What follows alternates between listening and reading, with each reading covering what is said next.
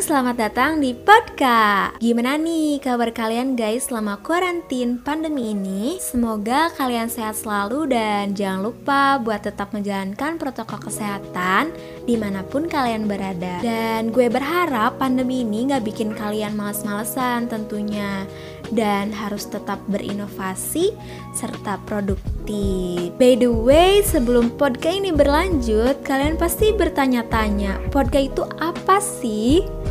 Jadi, podcast itu podcast Himaka.